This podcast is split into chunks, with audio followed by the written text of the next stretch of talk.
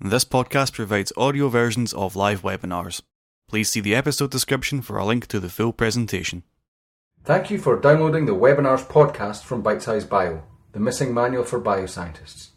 The full version of this webinar can be viewed by navigating to bitesizebio.com slash webinars and clicking on the name of the sponsor, which can be found in the list on the right hand side of the page. Hello, this is Amanda Welch welcoming you to this Bitesize Bio web seminar which today is sponsored by Thermo Fisher Scientific. Thermo Fisher Scientific leads the life sciences industry in single particle analysis workflow solutions, offering a comprehensive range of hardware and software. The solution provided guarantees exceptional throughput and superb data quality, leading to greater scientific insight and quicker understanding of the scientific question. Today's presentation is titled Cryo-Electron Microscopy and the Complexity of Cancer, and is being presented by Dr. Simon Poepsel from the University of California at Berkeley. Simon attained his bachelor's in science and medical biology from the University of Duisburg-Essen, Germany in 2008. As a graduate student in the laboratory of Michael Ehrmann, he studied the biochemistry of protein quality control, specifically the disintegration and proteolysis of pathological Tau aggregates by the serine protease HTRA1. For his postdoctoral research, Simon joined the group of Eva Nogales at the University of California at Berkeley in 2015. Using cryo-electron microscopy, he has been characterizing the structure of the human epigenetic regulator polycomb repressive complex 2, or PRC2, and its regulatory interactions with various chromatin substrates. In the summer of 2019, Simon will be moving back to Germany to establish an independent research group at the Center for Molecular Medicine in Cologne. Now, as always, we will have a question and answer session after the presentation. So please type any questions that you have into the questions box, which appears on the right-hand side of your screen, and I'll put them to Simon at the end. And the recording of the webinar will be available within the next 24 to 48 hours at bit.ly slash cryoEM cancer webinar. That's bit.ly slash cryoEM cancer webinar. So now over to you, Simon, for the presentation. Okay, hi everybody. Um, welcome also uh, from me to this webinar. Uh, thank you all for joining. Thank you, Amanda, for this very kind introduction. Um, and I'm very excited to give this webinar. It's the first webinar I'm giving, and uh, I'm going to talk about uh, two very interesting topics that I've been occupied with in the laboratory of Eva Nogales at UC Berkeley. That's cryo-electron microscopy and cancer biology. And I'm going to start by giving you a brief outline of what my talk is going to be about. Um, and the two topics are very broad. You could spend hours uh, and hours talking about these. So I'll only be able to scratch the surface. So what I'm going to try to do is give you an overview and uh, try to point out what I think are the essential aspects of uh, cancer biology, the search for cures for cancer, why it is so hard to find cures, and then also what cryo-electron microscopy is and what it can do uh, in our search uh, for new cures in our uh, understanding of cancer biology. So, first of all, I will start with an outline of uh, uh, cancer research, cancer biology. Then, I'm going to talk about the structural biology, what it is and what its role in cancer research is, has been, and can be. Um, then, I'm going to talk in a little more detail about uh, cryo-electron microscopy, the principles, and um, the procedures that we use to solve structures of biomolecules and um, then uh, finish this part by pointing out some uh, cryo-EM studies, uh, especially from our lab, that have contributed to cancer research in recent years. And I'll finish with uh, a few remarks on future perspectives uh, to give you an idea of uh, what cryo-EM can potentially do in the future and what should or has to be done in the future to make cryo-EM more available and more even more powerful in cancer research.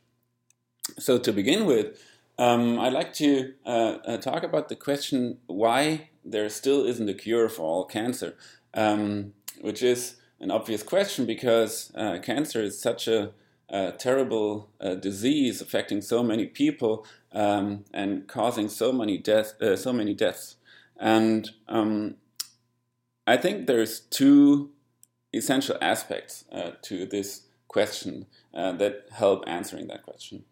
Uh, first of all, uh, the basic uh, feature that defines cancer as a disease is that it is a disease uh, uh, uh, that involves the uncontrolled and invasive proliferation of cells in an organism. And this eventually leads to compromised tissue function, tissue homeostasis, the loss of tissue function, and may eventually lead to the death of the organism. So, the two aspects that are very important in understanding why it is so hard for us to find cures against cancer is first of all, the cells that we're talking about, the cancer cells, are essentially our own body cells. So, it's not a foreign agent like a virus or bacterium that enters the body and can be fought by distinguishing it from our own body cells. And then, secondly, proliferation itself is a normal process, so we cannot easily target proliferation as a process um, to fight cancer cells.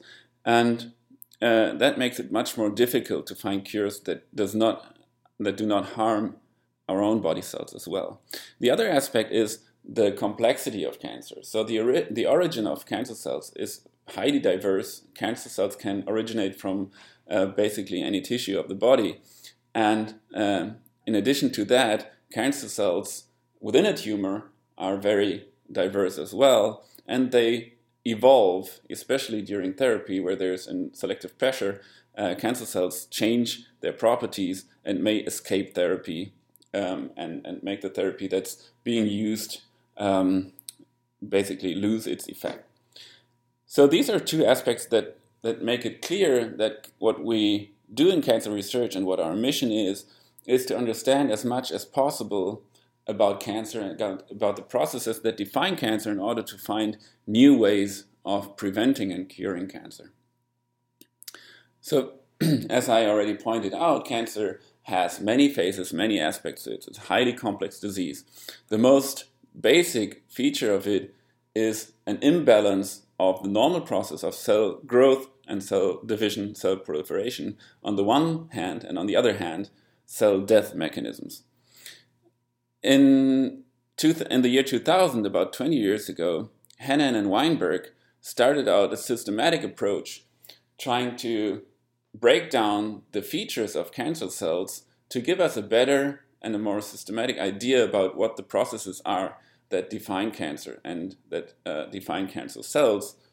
And they came up with six defining features or cancer hallmarks, and that paper became a classic that's, that was cited 10,000s of times. And um, as you can see from these six hallmarks, um, many of them uh, uh, do also describe this imbalance between cell growth and cell death mechanisms, um, pointing out the supply of cancer cells with nutrients uh, uh, by inducing angiogenesis, and the signaling events that are important for inducing cell growth or inhibited um, uh, or evading growth suppression. And on the other side, cell death mechanisms which do not work properly in cancer cells and uh, basically protect cancer cells from, uh, from dying. And of course, uh, metastasis and invasion of other tissues is also an important aspect that has to be considered uh, when we want to describe cancer and we want to uh, describe what makes uh, cancer uh, disease. So, over the years, it became clear that this division into six hallmarks is not the whole truth, and it is actually much more complex than that, and we have to consider more processes. Um, so, Hanahan and Weinberg updated uh, their view and added more features to it that would help to uh, to incorporate more processes that are relevant for cancer research. Especially, it became clear that we have to consider the direct tissue environment of cancer cells, um, including other cells, normal body cells as well, that create a tumor environment, and also look at uh, the immune system and how cancer cells interact with the immune system. So you see on the left now uh, the updated uh, um, cancer hallmarks that include uh, the avoidance of immune destruction by cancer cells, uh, the role that tumor inflammation, uh, tumor promoting inflammation plays in cancer biology, and other aspects such as genome instability, which is important in cancer formation. So basically, what I'm trying to point out here is that there's a very long list that we're working on in cancer research. It's a highly complex disease, and and we have to understand a lot of different processes in order to give a uh, give us a full and, and complete view of the disease uh, process in order to find ways to cure the disease. And what also becomes clear is that it's it is a cell based disease, it is a disorder of cells dividing endlessly. But at the same time, um, it is also a disease that takes place on all levels of biological organization. So, for a full understanding of cancer biology, we have to take into account higher orders of organization, the tissue in which cancer uh, growth, in which a tumor growth, um, the full organism as well. Then, on the other side of the spectrum, um, it is, of course, very important to also look at the interactions uh, of molecules within signaling pathway, the interactions of cells with their environment through receptors, and uh, what signaling pathways are then activated uh, to, to promote the growth of cancer cells, uh, what promotes changes in gene expression patterns uh, that lead to increases uh, in proliferation rates and, and all these mechanisms that have been pointed out by Hanahan and Weinberg. And if we go to the smallest scale of biological organization, um, there comes structural biology, uh, looking at individual biomolecules, proteins, and nucleic, nucleic acids in particular, uh, how they interact, how they form complexes, and what their three dimensional structure is, in order to give us an idea about how they function. So we have to consider all these levels. Not a single approach will give us a full idea of cancer and uh, will, uh, will not be sufficient uh, to, to give us a better and fuller idea of the disease process. In structural biology, we're interested in determining the three dimensional structure of biological macromolecules and the complexes involving individual macromolecules. And by doing that, we want to understand better the activities, the interactions, um, and their function within a full biological system as the molecular basis of all processes of a cell, for life processes. So basically, the foundation for that idea in a philosophical sense was laid by uh, Rene Descartes, who started describing larger systems such as living, uh, living organisms as being defined through the interactions of their small parts that constitute them. And very similarly, in structural biology, we're trying to define as much as we can the fine structure of single parts of a larger system, similar to what you would uh, what you would see here on the right as as the uh, components of a of a machine. we want to understand the fine structure of each of the uh, constituent parts, each each of the molecules in our sense, um, how they look like, how they are structured in, in three dimensions, how they interact with each other. And by these means, first of all, better understand how the system works, what the role of individual parts in the system is, and then also point out what ways there are to influence the system and prevent malfunction of the system. In this case, what we're talking about here, to understand how single parts, how single molecules and complexes uh, contribute to cancer uh, development and how we can influence them uh, to prevent cancer formation and kill cancer cells. So, the role of structural biology in cancer research is basically twofold. There's two basic and main fields of interest uh, that structural biology has in cancer research. First of all, it's basic research, which mostly takes place in academia, asking the question how does a certain process work? How does a certain enzyme work, how it is regulated, how it is, how is it targeted to the right place in the cell, and so on and so on. And how is that related to processes that are relevant for cancer?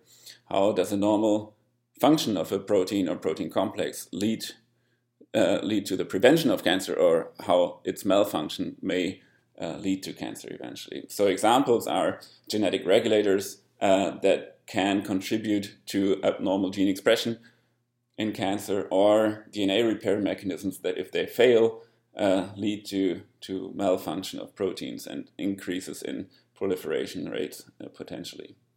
On the other side, uh, there's drug discovery, which is also done in academia, but especially uh, promoted by pharmaceutical industry, of course, asking the question, how can we intervene with these processes? So in structural biology, looking at potential targets uh, that can be influenced by small molecules that will be used as drugs in order to intervene with cancer progression, uh, in order to kill cancer cells. And examples for that are enzyme inhibitors or activators uh, that influence a certain pathway in a way that a cancer cell cannot grow anymore or will die, or receptor blockers or agonists that uh, may help, for example, the immune system to clear cancer cells and fight cancer, cell, uh, fight cancer cells that way. So it's that twofold role that I'm going to talk about uh, in, the, in the following slides as well. In structural biology, we have three major methods uh, that we use in order to determine the three-dimensional structure of molecules, which are NMR spectroscopy, X-ray crystallography, and cryo-electron microscopy. Each of these three methods has their own strengths and their own weaknesses as well. I will not uh, go into detail of those strengths and weaknesses, but instead will focus mostly on uh, cryo-electron microscopy here. And uh, in the following slides, I'd like to point out the strengths of cryo-EM and why I think it's such a powerful technique and why it allows uh, so many insights that had not been possible before. And also, uh, as you can see here on the bottom, the limitations that I pointed out, I put that 10 years ago uh, in front of that uh, because these limitations uh, turn out uh, to not hold true anymore because of some important developments that I'm also going to mention here. So, why use cryo-EM? Uh, in order to, to answer that question, I will start with some of the basics of uh, uh, single particle cryo-electron microscopy. So we are working uh, with transmission electron microscopes, which um, in their uh, in their scheme uh, look similar to a light microscope, but of course we're not working with light, but with an electron beam that's generated on top of what we call the column. Um, and this electron beam is then manipulated uh, by means of a lens system that can be described analogously to a light microscope. Uh, the electron beam then passes through the sample, that's why it's called transmission electron microscopy.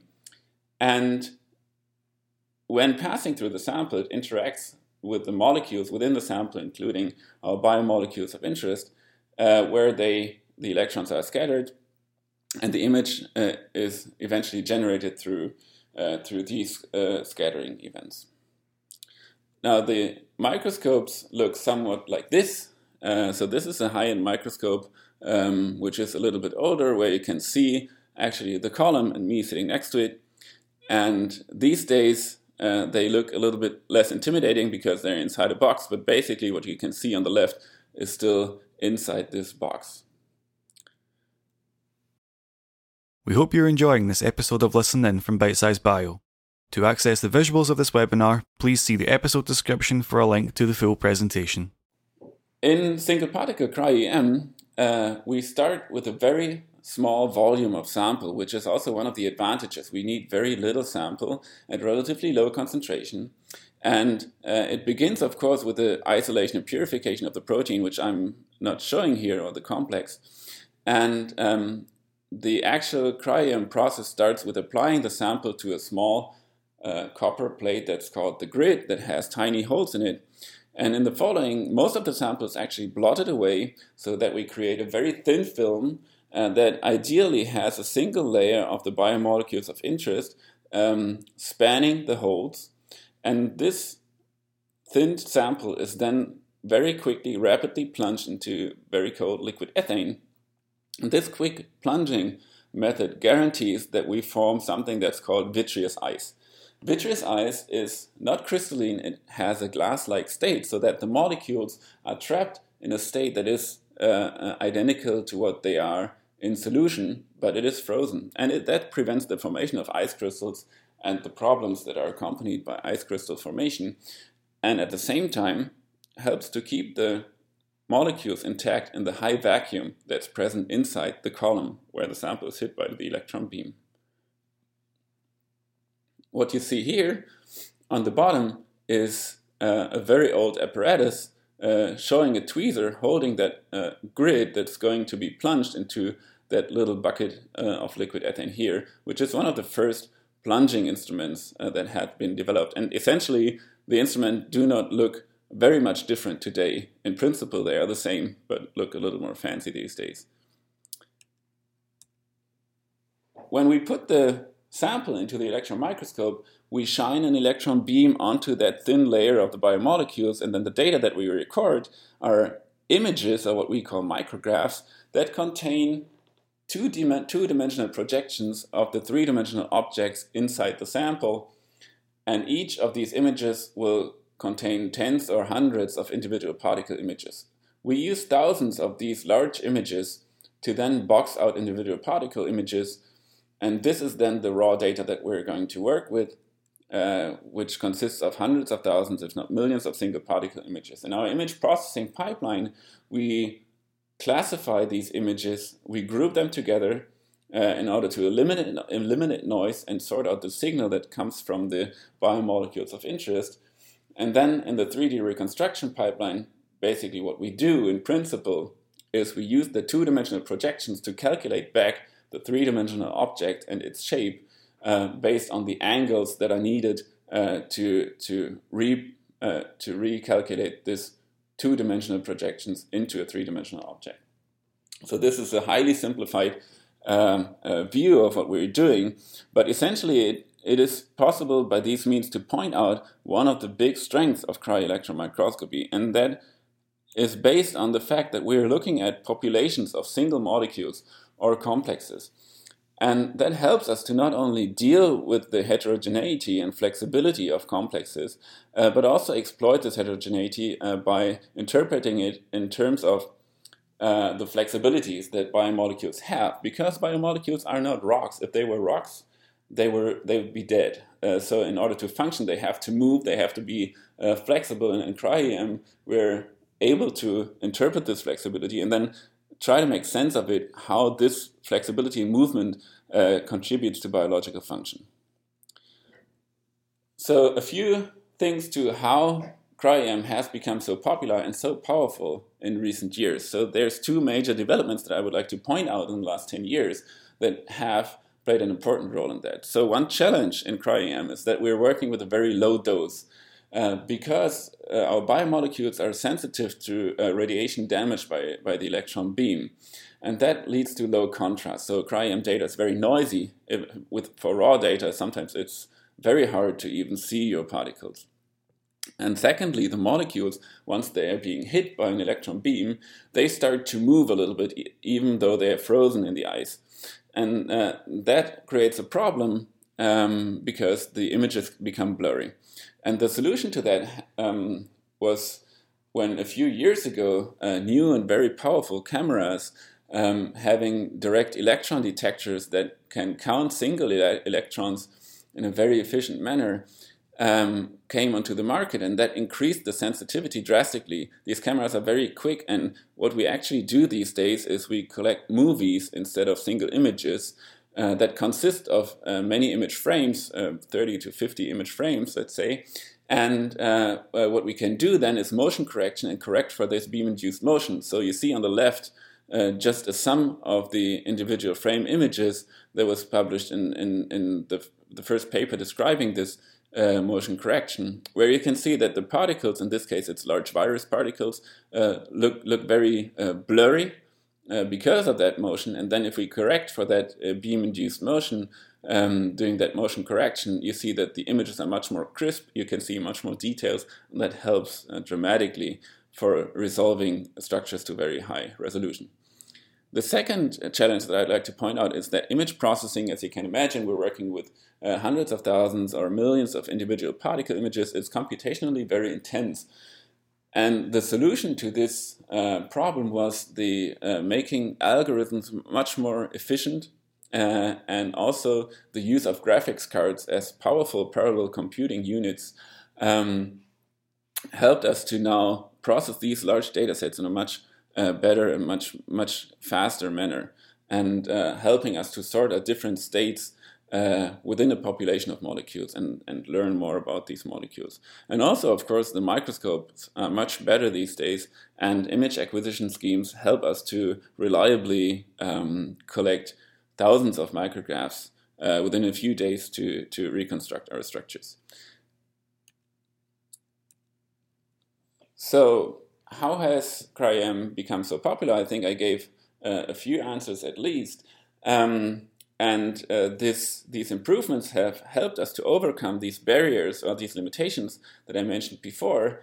Uh, no longer are we limited by resolution, uh, so we're not longer looking at potatoes that have uh, little features, but instead we can solve the structures to very high resolution, to near atomic resolution that allows us to build atomic models and look in, at very fine details of molecular interactions, and by these means learn much more about the molecular function and regulation of biomolecules.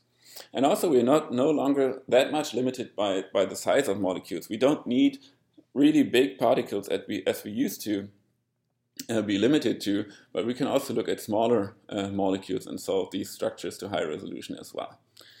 So this has made cryo-EM a very, very powerful tool, tool in recent years and has led to the gain in popularity of, uh, of cryo-electron microscopy. So in the next few slides, I'd like to point out a few uh, insights that have been possible because of uh, cryo-EM that wouldn't have been possible uh, without these advantages that I pointed out.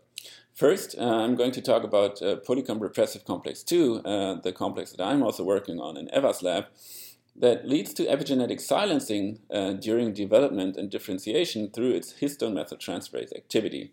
And uh, I will not go into too much detail here, just point out uh, why it is important for cancer development.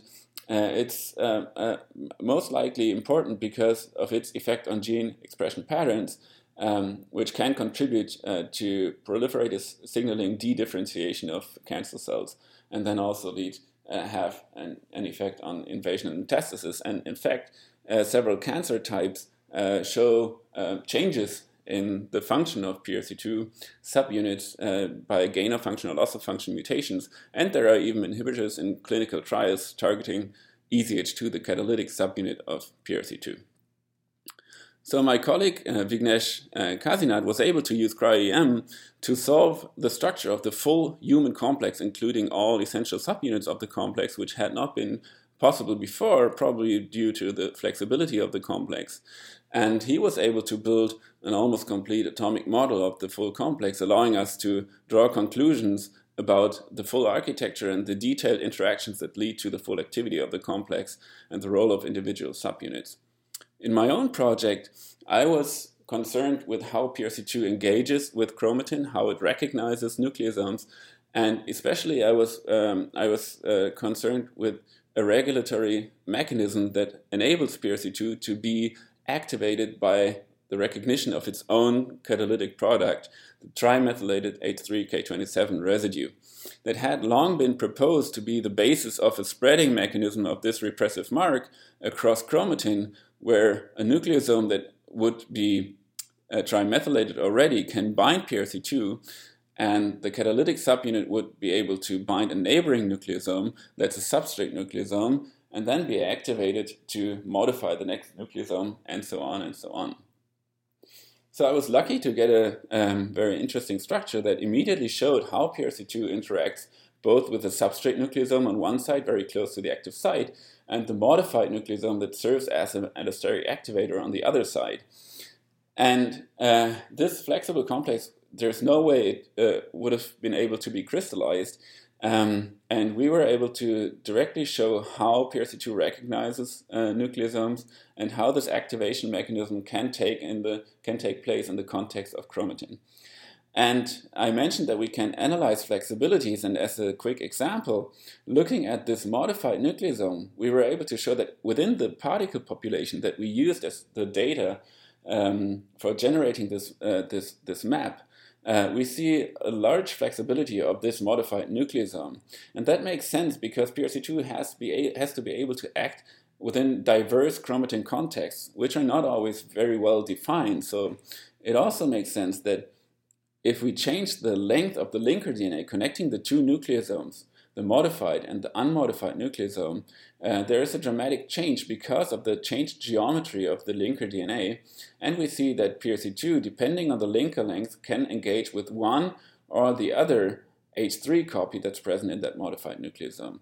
And, and these kinds of analyses um, are, are only possible because of, of the of the um, potential that we have in cryo-EM to analyze populations of, uh, of particles.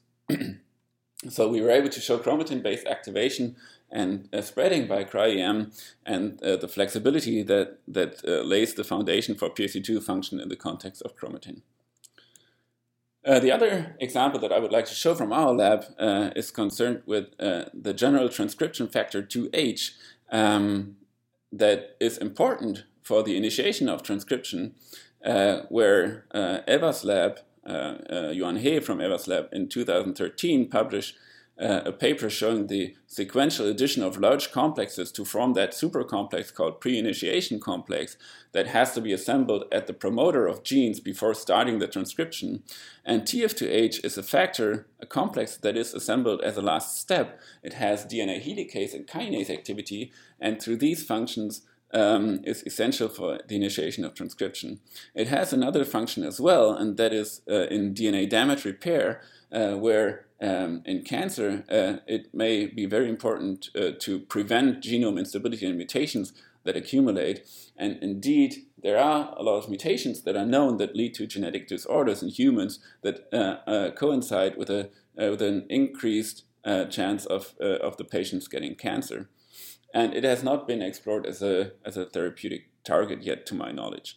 And my colleague Basil Greber uh, has been working on this complex uh, for a couple of years now, and he came up uh, with a very, uh, very exciting and a fantastic structure of the core complex of TF2H, explaining how these uh, subunits interact with at well at really atomic detail. He could build a full atomic model of that core complex and interestingly, he used state of the art image processing and was able to figure out the flexibilities and motions of parts of this complex and uh, could explain uh, and point to uh, potential roles that these motions may have uh, and, and point, point to regulatory and structural interactions of individual subunits such as P62, which winds around the whole complex and plays numerous, numerous roles uh, in that complex. And he also was able to show how individual disease mutations uh, are positioned within the complex. And one of the very fascinating aspects of uh, Basil's work is that he works with a complex that was not overexpressed at all. It's the endogenous complex from cultured human cells, and you can only get tiny amounts of that. And still, it was possible for him to solve that structure to atomic detail, which uh, is, is I still find it very fascinating how, how that is possible. And that's because cryo needs so little sample, and uh, with the right uh, expertise, you can uh, you can you can solve these kinds of exciting structures with cryo.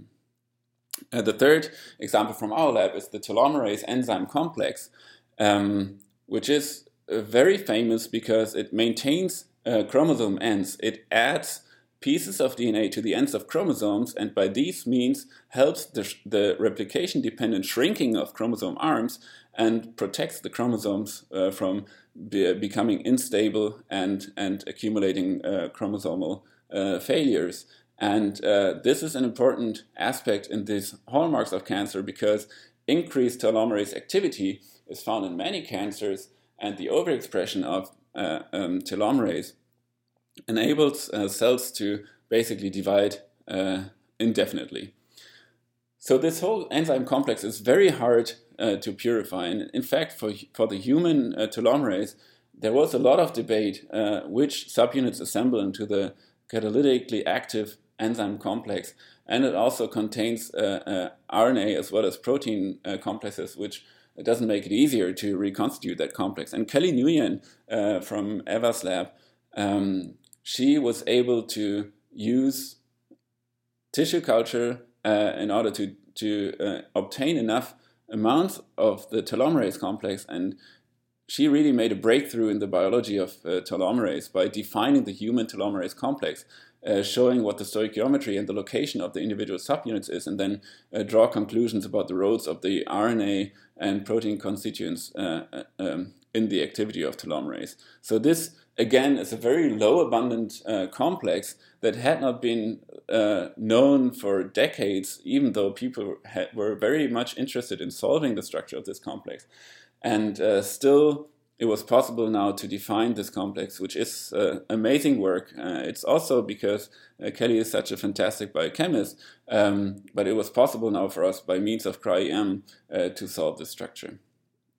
What I can only talk very briefly about it that is that cryo-EM is also um, very powerful in, in uh, solving structures of membrane protein complexes such as G protein coupled receptors, uh, which actually contrib- uh, constitute uh, about 30% of all um, uh, all drugs. And it was shown that uh, it, by cryo-EM we can look at more functional complexes and assemblies involving G- GPCRs and potentially by these means identify more uh, druggable targets uh, using GPCRs, which are such an important group of um, proteins and receptors.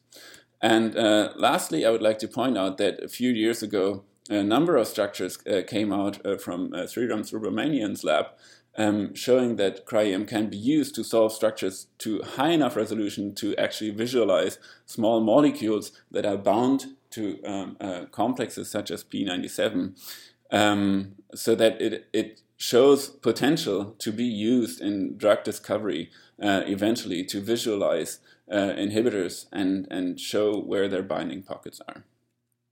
So to sum this up, uh, I think in basic cancer research, cryo-EM will for sure continue to enable really groundbreaking uh, biological insights and there will be a further and increased stimulation between uh, structural and functional studies as well. Cryo-EM also goes in situ, so I didn't talk about cryo-electron tomography at all, but there's also a quickly developing uh, field that allows us to look at molecules even in the cellular context, which is extremely exciting. Uh, but what I would also like to point out that cryo-EM uh, will not uh, become the sole structural biology technique. So it's not like a domination of cryo-EM in that sense, because we also still rely on the other techniques such as NMR and X-ray crystallography uh, to uh, to lead to very high resolution details and uh, provide us with uh, models that are very helpful in, in interpreting the cryo-EM densities that we obtain. Uh, challenges uh, are still sample preparation, cryo-EM freezing techniques, and getting the protein complexes uh, to be stable uh, when being uh, frozen, which is a big issue. Uh, so there is a lot of developments going on at the moment, and there will have to be a lot more uh, going on in the future as well. We are accumulating huge amounts of data uh, that have to be managed, which is a challenge these days.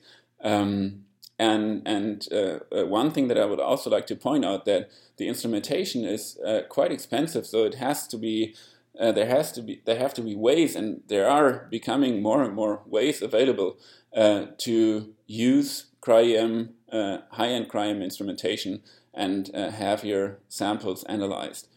And uh, one thing that I won't be able to go into detail, but uh, in as opposed to X-ray crystallography in cryo-EM, uh, there's a big uh, debate about uh, uh quality measurement and validation criteria for cryo-EM maps, uh, which are still sometimes uh, debatable because the resolution that's reported for a cryo-EM map does not necessarily always correlate with its quality. in drug discovery, I think it is definitely possible to gain the resolution that's needed for drug discovery projects, um, but um, there is not necessarily uh, the potential for every target uh, that you can think of. So pharmaceutical companies have started to invest into cryo-EM. They will continue to do so. Um, and cryo-EM definitely will be very helpful in identifying novel targets for cancer treatment. Uh, but the near atomic resolution that has been shown for some of the complexes is not attainable for every possible complex. So there's a lot of development that's still uh, needed there to make the standard technique that can uh, be used uh, with a very high throughput uh, to to solve a lot of structures. Because in drug discovery uh, and and and uh, drug optimization you need to solve a lot of structures in order to to find the right compound that binds best. And there's not yet a streamlined procedure for for very quick data acquisition and model building and validation that will need to be established in order to make cryo-EM a very uh, uh, a very useful technique in drug discovery as well. So there's a way to go there as well. Um, so I think uh, in, in some, cryo-EM can be uh, extremely helpful in many aspects of cancer biology. It's a highly, highly complex disease, and there's so many aspects to explore, so many aspects to explore, different levels of biological uh, organization. And, and um, is just a single step, but a very powerful one that can enable us to gain insights that had not been possible before. And uh, with this, I would like to uh, finish my talk and acknowledge, first of all, uh, Eva Nogales, uh, who's a fantastic mentor. And uh, I was really uh, lucky to have her accept me in her lab and work with this amazing group of people and um, share awesome times with them. I would like to thank Bob Glaeser, who's a pioneer in CRY-EM, who uh, was willing to share his expertise and be my Alexander von Humboldt host. Uh, the Alexander von Humboldt Foundation uh, uh, uh financed my part of my stay in Eva's lab, and I'm very happy to take your questions, and I think there will be a lot of them. Thank you very much. Thanks, Simon. That was an excellent presentation. We have a few questions from the audience. If anyone else has a question, please feel free to post it in the questions box that appears on the right-hand side of your screen and we'll get them right going. So the first question that we have is, what would you suggest for someone who is interested in solving a structure, say a biochemist, but does not have a microscope? In other words, how do I get a cryo-EM structure if I can't do it myself? Uh, yeah, I think it's a, a, very good question. I think also a very common question because uh, you know all the people um, who do biochemistry interested in biology, they see a lot of those uh, structures being published and um, see the great advantages of cryo-EM as well. And um, I think so. Uh, it is there is so far no service where you can just you know send your sample and you get a structure back. Um, so the best way to do it is uh, through collaborations, and um, it is important also to consider that uh, solving a cryo-EM structure in particular, depending on the sample, um, can involve quite a lot of work in terms of sample optimization and so on and so on. So the first step would be to uh, find someone, find a lab in academia uh, who's maybe working on similar biological questions, and then contact them with an initial question of whether they would be interested in uh, working together on a certain uh, topic or project um, and then see uh, if there's capacity to work together and you know what they think. And typically, it is uh, feasible in a, a, quite short time to to get some idea of uh, how good a sample behaves biochemically and things like that.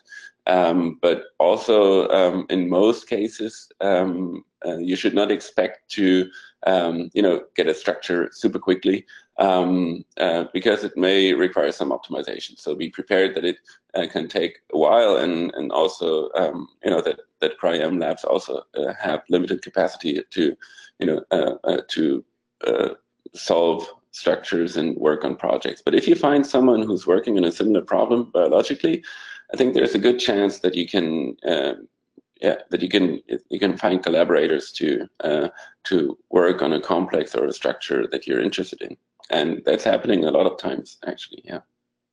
Oh, cool. Um, so now we have a question from Gustav Dagen, and they ask which methods do you use for protein expression and purification, and how clean does the sample have to be, and how do you deal with impurities? Uh, yeah, that's a very good question. So, in, in general, you can use any expression system uh, that works for your protein. So, what we use typically, because we're working with human proteins, um, it is uh, insect cell expression because it's a eukaryotic system and uh, it helps a lot with post-translation modifications and things like that.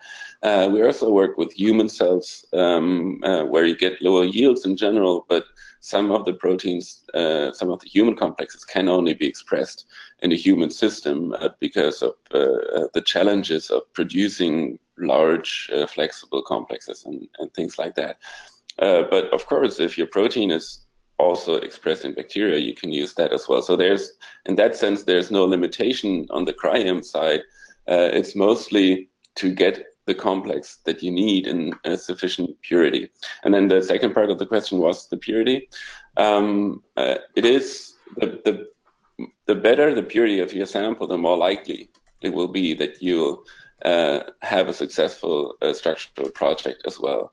Um, cryo-EM can deal with a certain extent of uh, heterogeneity and impurity in the sample. Um, we can sort out uh, using the image processing techniques uh, a certain amount of particles that are not your particle of interest. and uh, also you know differences in the stoichiometry and composition of the complex, and so on and so on. Uh, but it is important to keep in mind that we need to keep that uh, to the minimum. Uh, so any impurity will make it less likely uh, that you will successfully solve your structure. Um, and and it is very important to have a very very uh, good sample to begin with biochemically, uh, that will increase your chances of uh, of solving the structure um, for sure. So if you have a very bad sample, you can collect millions of micrographs and will not get anywhere. And um, yeah, as have your sample as pure as it gets and also as functional as it gets. So it's also important to also include uh, functional assays uh, to make sure that what you purify is also functioning the way it should. Great. So now we have a question from Neela, and they're asking Could you comment on the relation of flexibility of protein complex to the resolution attainable in cryo EM? Um, yeah, so as I also said in the talk, uh, flexibility is, uh, is, a normal uh, thing in, in molecular structures. Um, it has, especially initially in cryo, also you know, been, been looked at as a little bit of a pain. You have to deal with that.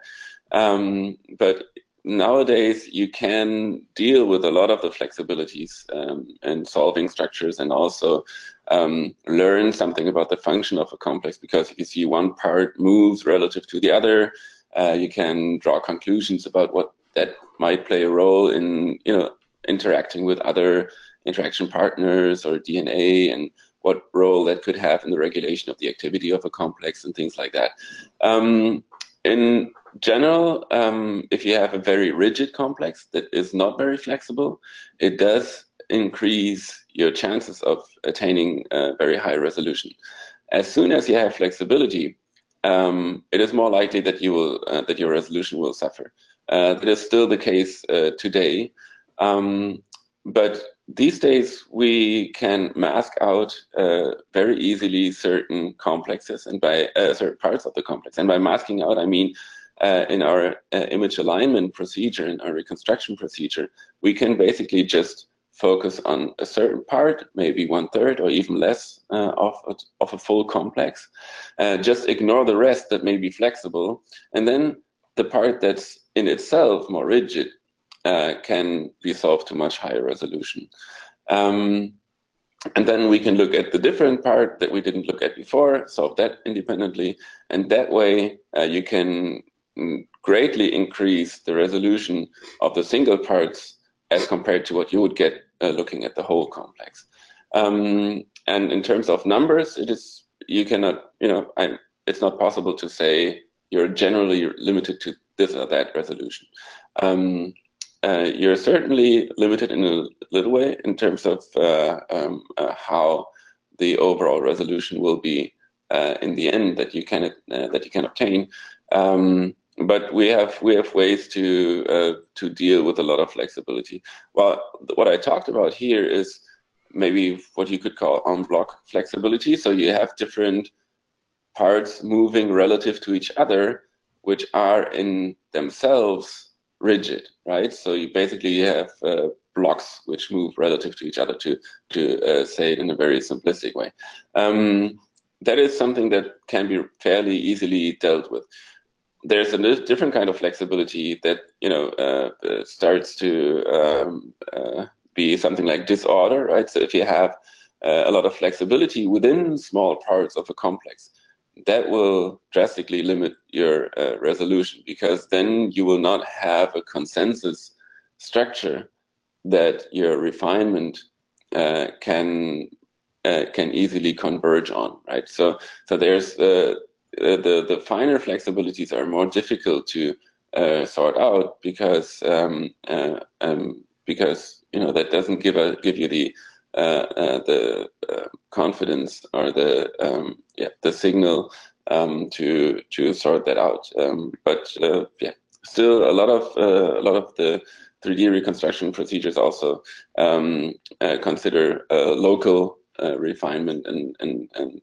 we can we can work with a lot of that uh, but we as i said in the beginning it's not uh, it's not like a flexible complex will is comparable to something that's completely rigid. So flexibility will, to some extent, uh, um, dampen the resolution a little bit, um, but uh, yeah, we can still work around. Okay, great. And then Breed Shelby um, asks, what is the current size limit? So what is the smallest protein size that could be resolved with cryo-EM? Um, yeah, so I think uh, so. People have been trying to push uh, that limit. Um, I don't know exactly. I think it's uh, maybe so 50 to 100 kilodalton uh, is is on the lower end of what, what can be what can be solved these days. Um, but if you go, you know, if you go to uh, somewhere closer to 50 kilodaltons, this is uh, from uh, people, you know, to, uh, trying to push push that limit. So on a uh, on a normal uh, scale or for for normal labs, we're not, you know, working on this method development side of things. It's not a standard size that we work with. So typically, uh, with um, you know the modern developments, uh, also for example using phase plate technology and things like that. Um, uh, complexes around 100 to 150 kilodaltons should not be a problem in terms of their size. Um, in general, what we uh, what we what we're confronted with when working with small samples is um, the low contrast or the low signal that we get from uh, from these uh, small complexes, and um, and there are ways to deal with that, and um, it's becoming more and more easy to uh, to work with small samples as well. Um, but it is still easier to work with bigger samples rather than smaller samples. But if you have something that's 100, 150 kilodaltons in size, uh, it is uh, definitely uh, possible to uh, to solve the structure of that sample. Now we have a question from Sarah she says, based on your expertise, do you think that negative staining is a mandatory step before going to vitrification? Um, yeah, so uh, negative staining, um, for those who are not familiar uh, with that, it, it, does not involve uh, freezing of the sample. In negative staining, we're working with, at room temperature, um, and we basically we we dry the sample in the presence of a um, heavy metal stain and um, in that case, the contrast that that is generated uh, comes from uh, normal normally it's uranyl salts that surround uh, your dry uh, protein complex and gives much more contrast than the protein itself. That's why your protein looks uh, uh, bright and and um, the stain is dark. That's why it's called negative stain. So um, negative staining is a technique that's very that can be done very quickly. Um, it's a matter of uh, you know minutes to prepare a sample. You can just quickly put it in the microscope and then see uh, very quickly what what you look at. The limits are uh, definitely the resolution. So you're limited to something like 15 or 20 angstroms. Uh, um, you can learn something about the architecture of a complex, uh, but it's not uh, possible. it's not. Um, you cannot use it for high resolution structure solving. And um, now the question um, is, uh, do we even need that these days now that cryo-EM can solve structures to such high resolution? And um, there are indeed uh, labs that I know of that do not do negative stain uh, anymore at all. Um, uh, we still do it in the lab, and I think it's still a very helpful uh, technique um, to get a first idea of what your sample looks like. Uh, so, for example, thinking about the uh, question that that uh, um, was asked previously, um, if you want to know how uh, homogeneous is your sample, um, how stable is your complex, because maybe on a SDS-PAGE you see oh all the components are there, and in negative stain it'll only take half an hour or so to see well it's actually not my full complex but it's you know it falls apart in many different parts and um, and so it's it's a very good uh, uh, measurement, uh, and and you can get a very good idea about um, the composition or, or the size of your complex, the uh, uh, homogeneity, and the the um, distribution of particles in your sample. So in that sense, I think it's it's it's still very helpful, and you can also get an, an initial idea of flexibilities as well. So we do also, um, uh, especially do uh, uh, 2D uh, alignments uh, with negative stain data, and then you can get an idea of um, how your sample is um, is arranged in terms of what the domains are relative to each other, um, how much movement there is. Uh, you can also assess that using negative stain. Um, that's all things that make it uh, very helpful. I think one of the reasons why people, why uh, some labs don't do negative stain that much anymore is that the step from negative stain into cryo-EM uh, can be a very difficult one um, because freezing your sample for cryo-electron microscopy um, poses different challenges or uh, um, can lead to different problems in terms of the stability of your complex. So something that looks very nice in negative stain and people doing cryo-EM will uh, know that does not necessarily um, look very nice in cryo-EM, uh, at least not when you just simply put it on a grid. And one of the reasons for that is, uh, as I mentioned, we have a very, very thin film of sample uh, that is eventually frozen in the liquid ethane. And the, uh, uh, the thinness of the sample leads to very high surface to volume ratio. So we have a large surface, and that surface is the air-water interface, uh, which is hydrophobic in nature, and biomolecules tend to um, unfold or uh, uh, or denature at the air-water interface, and that is something that, that your sample does not experience when you do negative stain. Um, so it might look very nice and happy in negative stain. Then when you freeze it, it it's possible that it looks uh, horrible and that you need to do a lot of optimization to get it into cryo-EM. So there's more challenges in cryo-EM uh, that are not there in negative stain. Um, and so that's why I think some researchers say uh, I'll just skip the negative stain step because if I don't get it to work into cryo, uh, you know, what's the point of doing negative stain? And uh, I think there is reasons to do negative stain still. Uh, it's not mandatory, so you don't have to do it. Uh, you can go straight into cryo, um, but um, uh, sample optimization in, in, in cryo-EM can be and is normally much more involved. So if you want to quickly assess the quality of your sample, the, the purity of your sample, um, uh, I would definitely recommend uh, doing negative stain first, and um, then start uh, doing doing uh, cryo-EM sample freezing and sample preparation. Um, yeah, that's that's my uh, personal recommendation. But yeah, other people think differently, but I think that's how we commonly do it here in the lab. Well, I think that brings us to the end of the webinar. So thank you again, Simon, for a very illuminating presentation and a great discussion. Thank you. And thank you also to our sponsor, Thermo Fisher. And finally, thanks to you, the audience, for taking the time to attend and listen in. If you've enjoyed the webinar and would like to view the video recording of the session, please visit the webinars page on bitesizebio.com. It should be available within the next 24 hours. And there you can see the other webinars we have lined up for you on Bitesize Bio, including Thermo Fisher's next webinar in this series. So until next time, good luck in your research and goodbye from all of us at Thermo Fisher and Bitesize Bio. Thank you for listening. We hope you enjoyed the webinar. To view the full video version of this and all of our other webinars, please visit bitesizebio.com slash webinars. Finding the right mentor can make all the difference in your research journey. But what if you don't have one? Look no further than Mentors at Your Benchside, the podcast that offers curated advice from experienced researchers on lab skills, techniques, and career progression. With short, easy to access episodes, you can get the help you need to succeed in the lab.